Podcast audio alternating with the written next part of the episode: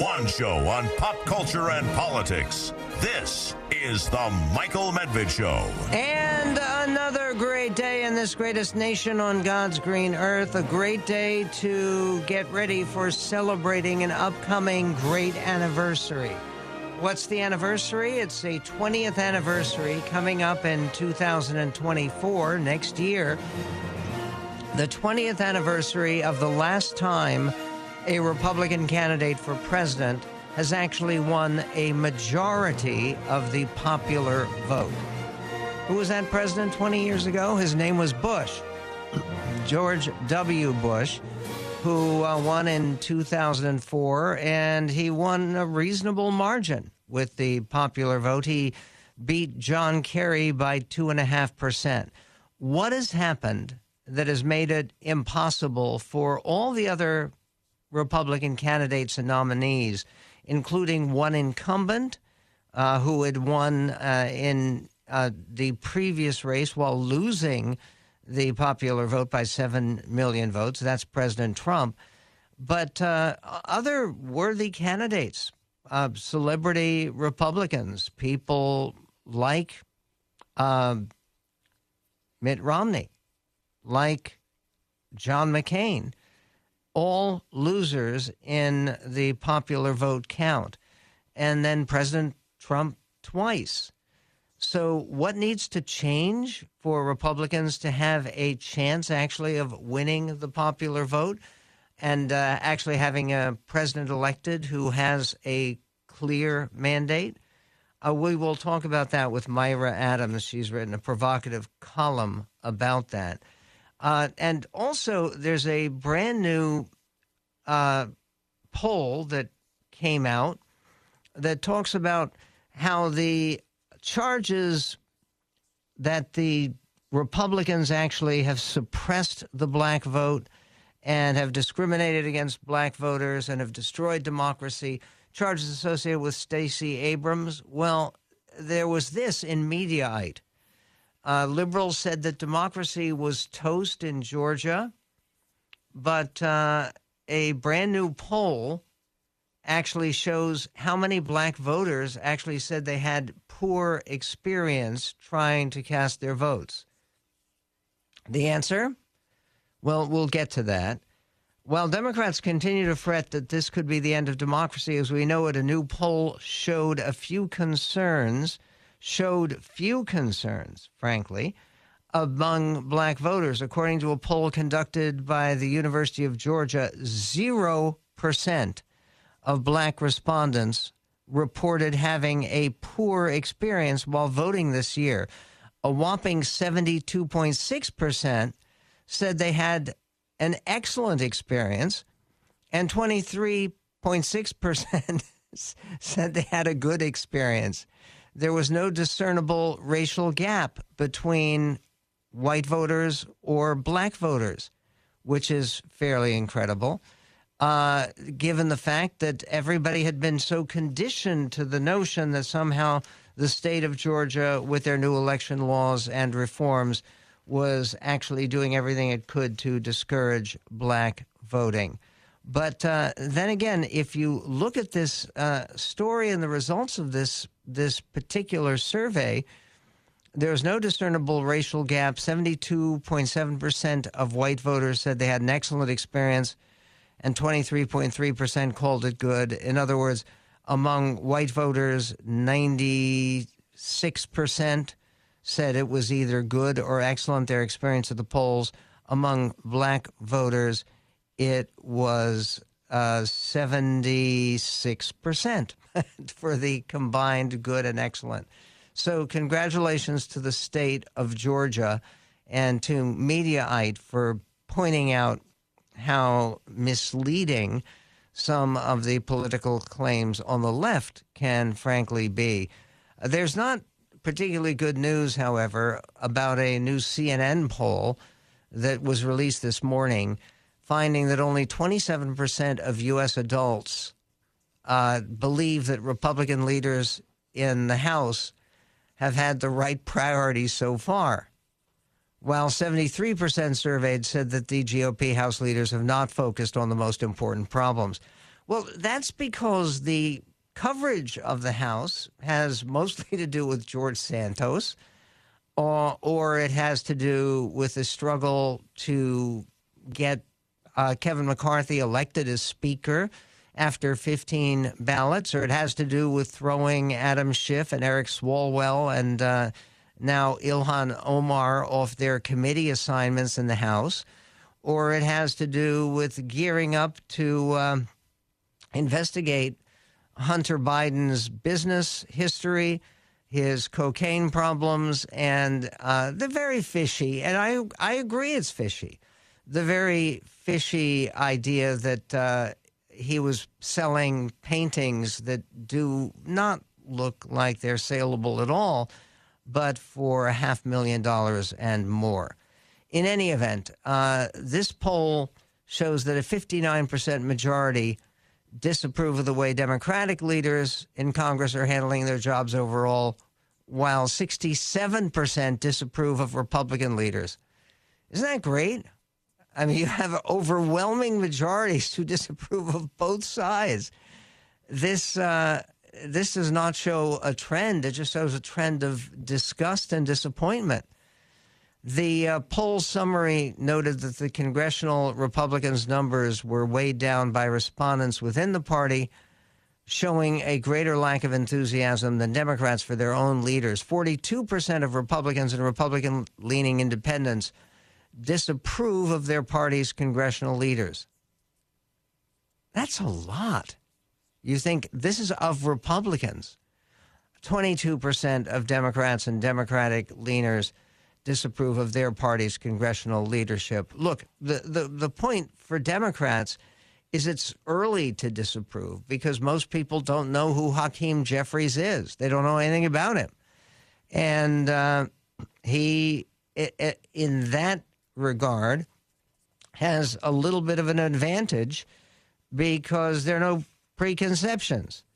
Meanwhile, one of the preconceptions is that the way to deal with the homeless problem is to spend money. And front page of the Seattle Times this morning, what would it take to end homelessness in King County? That's, of course, the county where Seattle is. It's a county of two and a half million people. And more than Seattle and county budgets have ever allocated is what it would take and more than double what Governor Jay Inslee has proposed to address homelessness throughout the entire state.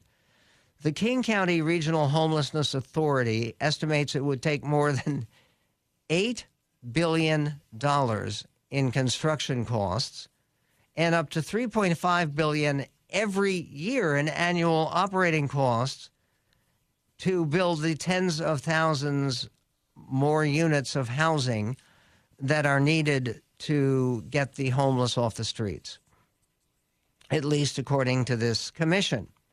Local officials say that these numbers released this week in the authorities' proposed five year plan are likely not far off $8 billion, but are also likely beyond what they are able to fund. And by the way, that's $8 billion. It's not a one time expenditure because you're also talking about spending $3.5 billion to take care of these people once you put them into these houses they want to live in. The draft plan is intended to unite Seattle, King County, and 38 other Puget Sound cities under one roadmap to tackle homelessness. The document comes over two years into the authority's existence and is its first foundational guide to direct policy and budget. Officials and the public will have the opportunity to weigh in. Well, I'm doing that and refine the proposal over the next few months before it is expected to be finalized in April. The draft focuses heavily on reducing the number of people living on the streets, in tents, and in vehicles. Uh, Authority CEO, uh, well, Mark uh, says that homelessness can be curbed within five years if the document is followed exactly. You believe that? We'll be talking to Myra Adams about why Republicans have had such.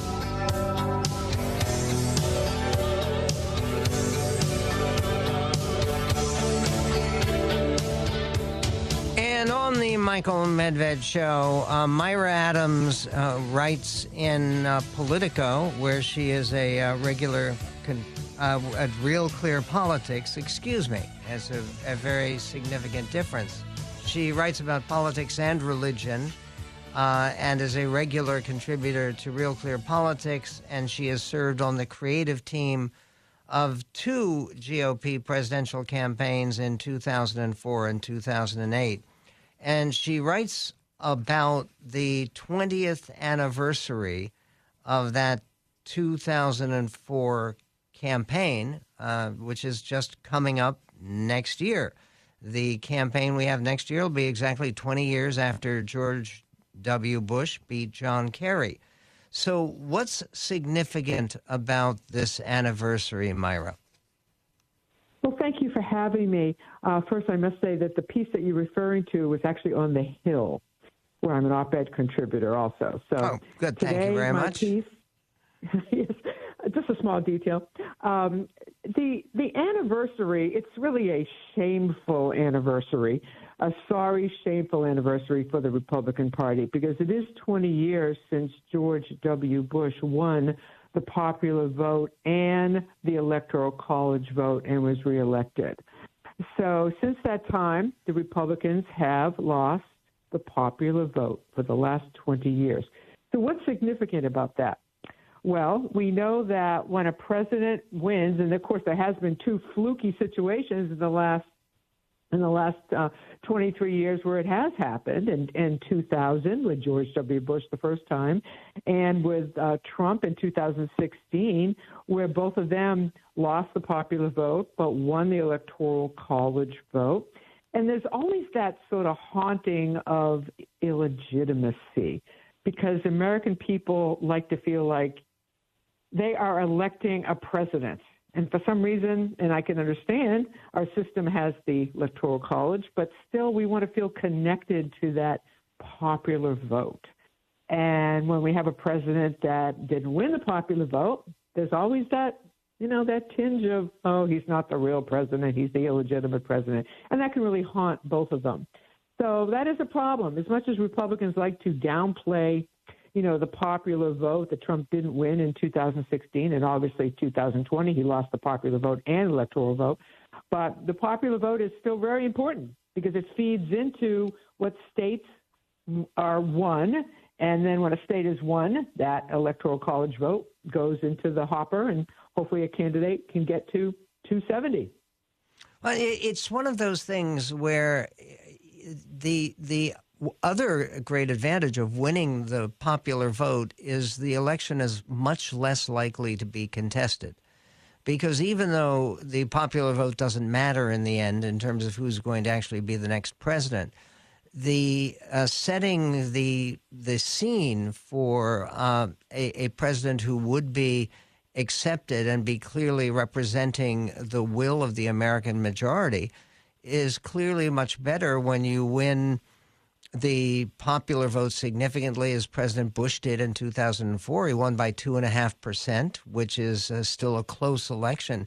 But uh, you're much less likely to get people questioning the result because when Trump won the uh, Electoral College vote in uh, 2016, it was based upon a total of some 70,000 votes that he won in a selected four states, which gave him the margin.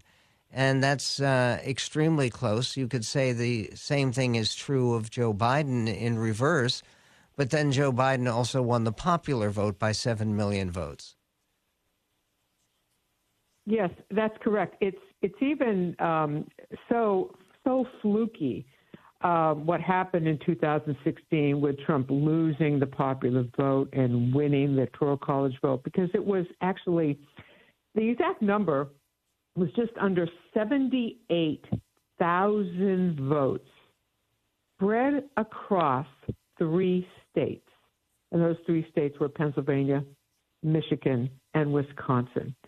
And that earned Trump a total of 46 electoral votes.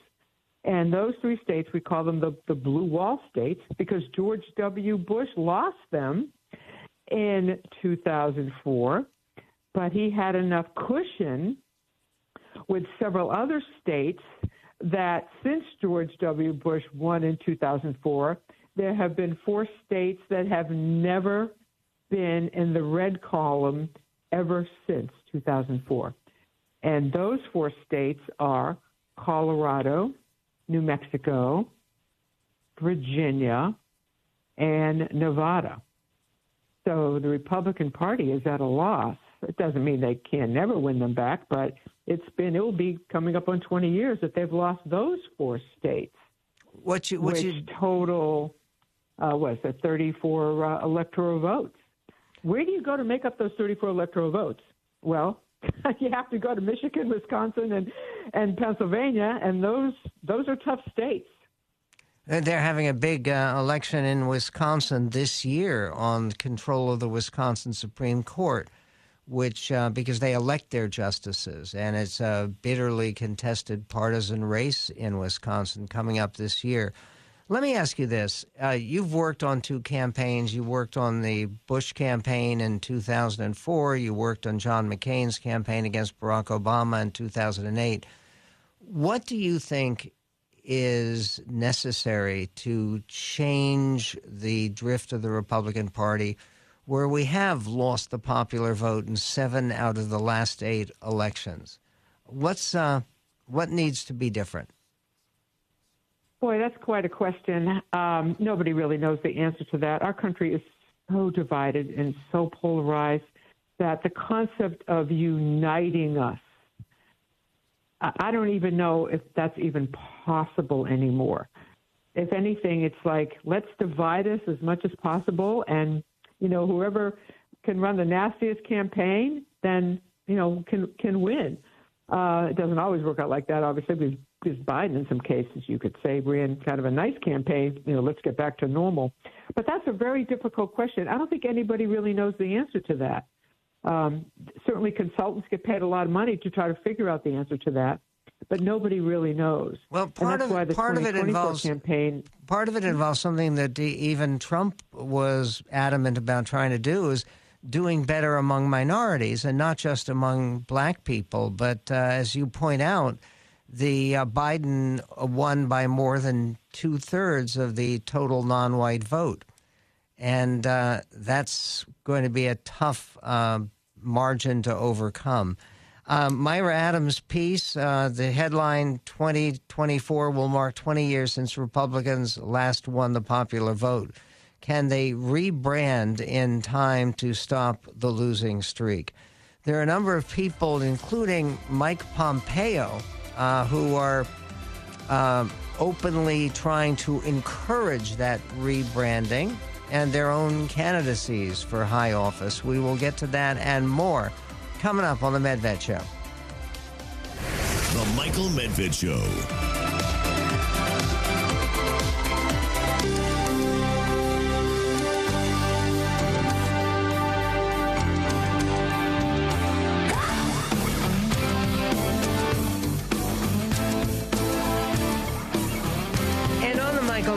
Show, if you look at resumes, and I mean real resumes, not George Santos resumes, um, if you look at real resumes, the the candidate for president this time, who has the most impressive resume of anybody who's running, is uh, Mike Pompeo, and he has a new book out called "Don't Give an Inch."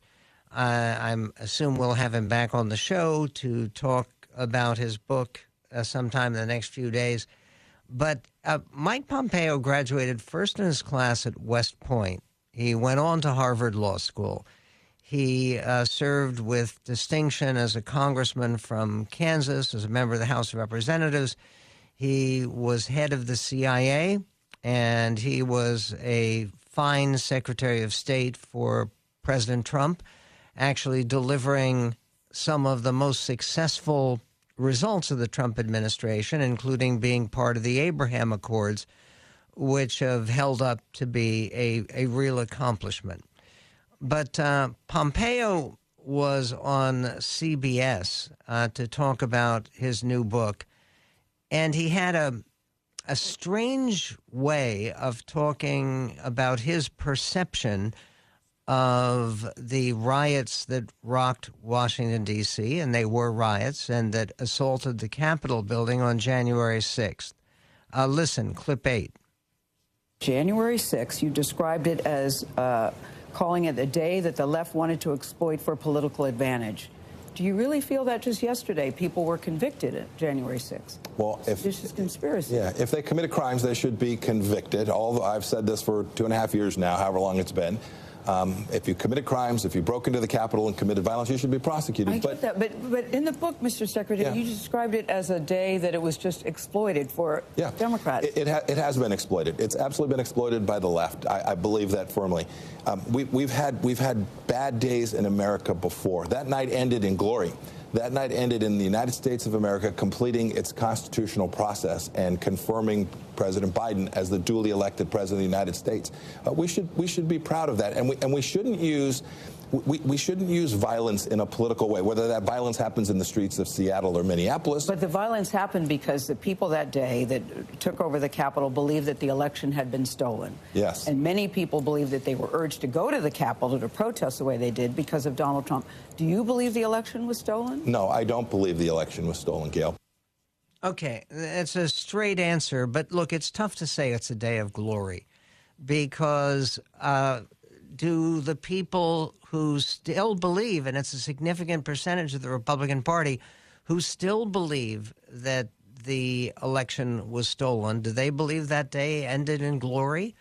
Uh, anytime you have that level of division based upon uh, real attempts to mislead people and, and based on, on the, the shabbiest lack of evidence and and that, it's one of the reasons that, uh, in one sense, I'm amazed, and in another sense, I'm very gratified that Rudy Giuliani and Sidney Powell and John Eastman and people like that who were arguing for these various utterly discredited electoral theories, like the idea that the voting machines were manipulated, uh, the Dominion lawsuit against Fox News and everybody else is proceeding, and, and we're talking about billions of dollars in potential damages uh, based upon these bizarre lies.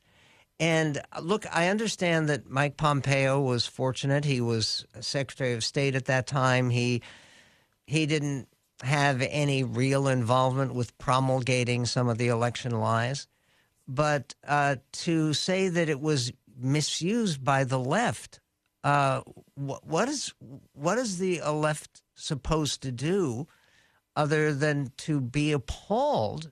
As I think the overwhelming majority of Americans, left, right, and center, were appalled by the way things turned out and the way things were handled on that particular day. Uh, Pompeo also talked about classified documents, and uh, a lot of people have said, okay uh, it's now Donald Trump and it's Joe Biden and it's uh, Mike Pence. So who's next? Well, uh, because Hillary Clinton had problems with classified material too. Uh, it's quite normal that people would think about the uh, the next Secretary of State. He actually was Rex Tillerson was there in between, but uh, the idea that Pompeo would mishandle classified documents. Here's what the former Army officer had to say. Listen. Have you looked in your own house? Do you have? Are you worried about maybe they'll find classified documents at your place, in your gym, in your garage? and what do you think about this? Well, I don't have a Corvette in there, no. uh, and so uh, I, I, I, don't think they will. But I'd say three things about this, and I write about this in Never Give an Inch. I actually write about this. The book preceded uh, these issues, both at Mar-a-Lago and uh, in the president or the president's home. Uh, if you have classified documents, handle them correctly. And if you find that you have in the wrong place, take responsibility, take accountability, and turn them back in. okay, good advice. Um, don't don't take any classified documents home ever, ever, ever.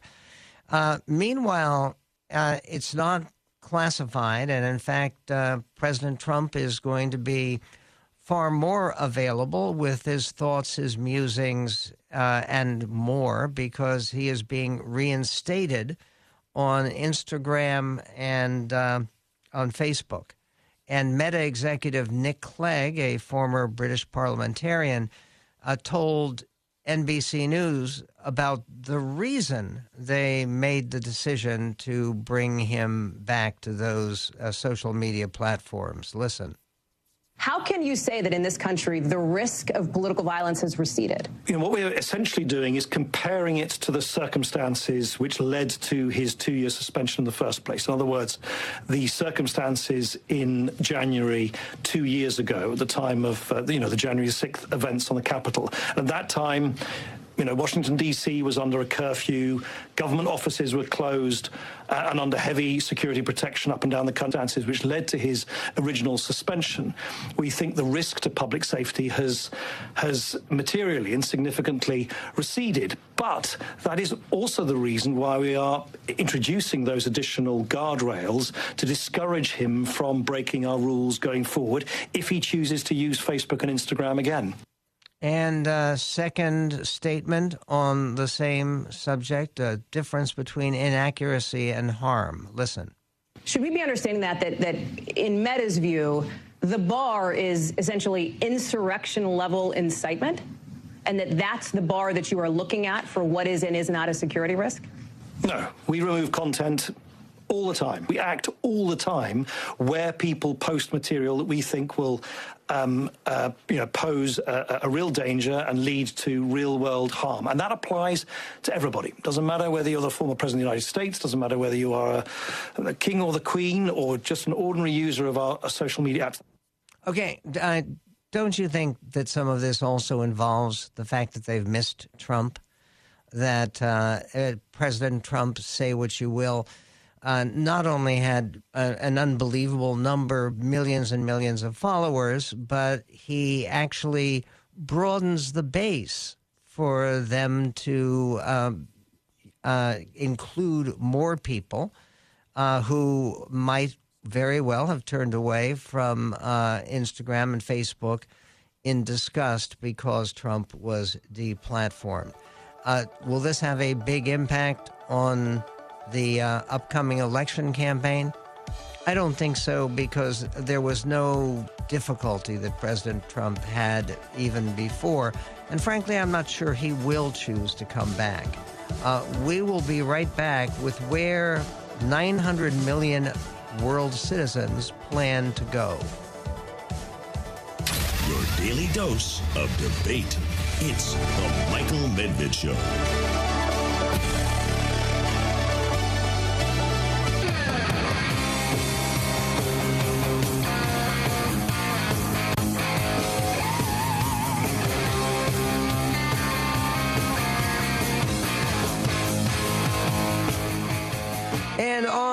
Michael Medved show. Uh, I just uh, spoke to my brother Jonathan Medved last night, and uh, he is in the midst of the big plans for the Investors Worldwide Technology Summit uh, that is taking place in Jerusalem on February 15th.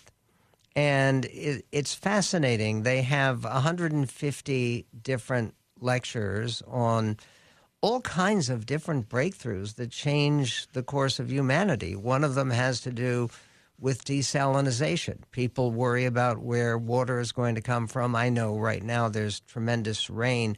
In Israel, by the way, they have a terrible drought going on, and they're kept alive partially by desalination, by taking some water out of the oceans and making it drinkable and wholesome. Uh, but uh, that's just one of the things you can read about and find out for free by just going and clicking on the banner for OurCrowd.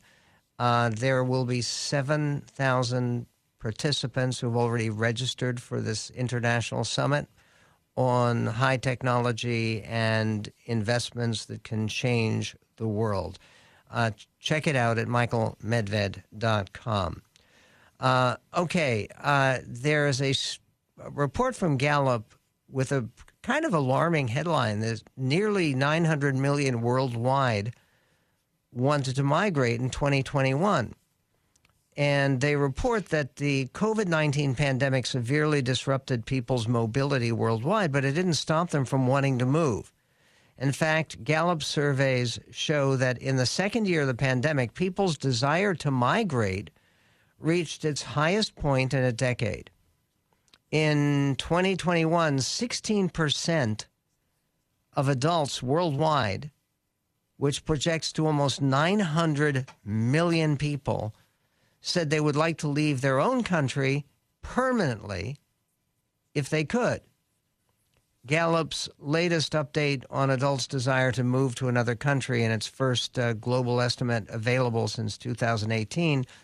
The 2021 figures are based on interviews with nearly 127,000 adults. That's a big study.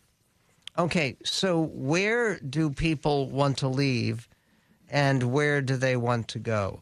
Um, the place that people most want to leave has to do with. Uh, well, it's mostly sub Saharan Africa. And uh, where do they want to go? The headline U.S. still top desired destination, but less attractive today. The list of countries where potential migrants say they would like to move if they could has generally been the same since Gallup started tracking these data in 2007, with the U.S. topping the list of the most desired destinations every single year. This was true in 2021 as well. Just under one in five potential migrants, 18%, or about 160 million adults worldwide, named the U.S. as their desired future residence. However, this figure is down from where it was in all the years leading up to 2017. As potential migrants cooled toward the U.S. and actual migration levels to this country slumped, now you said, wait, wait, what about all the people coming through on the southern border? See, migration levels involve mostly, the majority, are legal immigrants. But uh, at the time that America's as a destination was slumping, uh, people warmed to our neighbor to the north. In 2021, Canada achieved its highest levels of immigration in its history, and Gallup survey figures show that 8% of potential migrants, or about 74 million people worldwide, would like to relocate to Canada. That's about double the population of Canada, uh, the number of people who would like to move there. The uh, countries in order where people most want to move the United States, number one, Canada, number two, Germany, number three, Spain, France, uh, the United Kingdom, and then Australia. Uh, mean, here in the United States, what do people worry about when it comes to their kids? There's a, a fascinating Pew Research uh, survey that uh, uh, takes a look at what people do worry about in the wake of COVID-19 pandemic and amid reports of a growing youth mental health crisis. Four in 10 U.S. parents with children younger than 18 say they're extremely or very worried that their children might struggle with anxiety or depression at some point. In fact, mental health concerns top the list of parental worries, followed by 35% who are similarly concerned, um, who are similarly concerned about certain physical threats to their children the dangers of drugs and alcohol, teen pregnancy, and getting in trouble with police. But the overwhelming concern for struggling with anxiety and depression, this um, shows that 40% say they're extremely concerned about that. And uh, 36% say they're somewhat concerned. So a total of 76% of parents say they worry about the problems of anxiety or depression.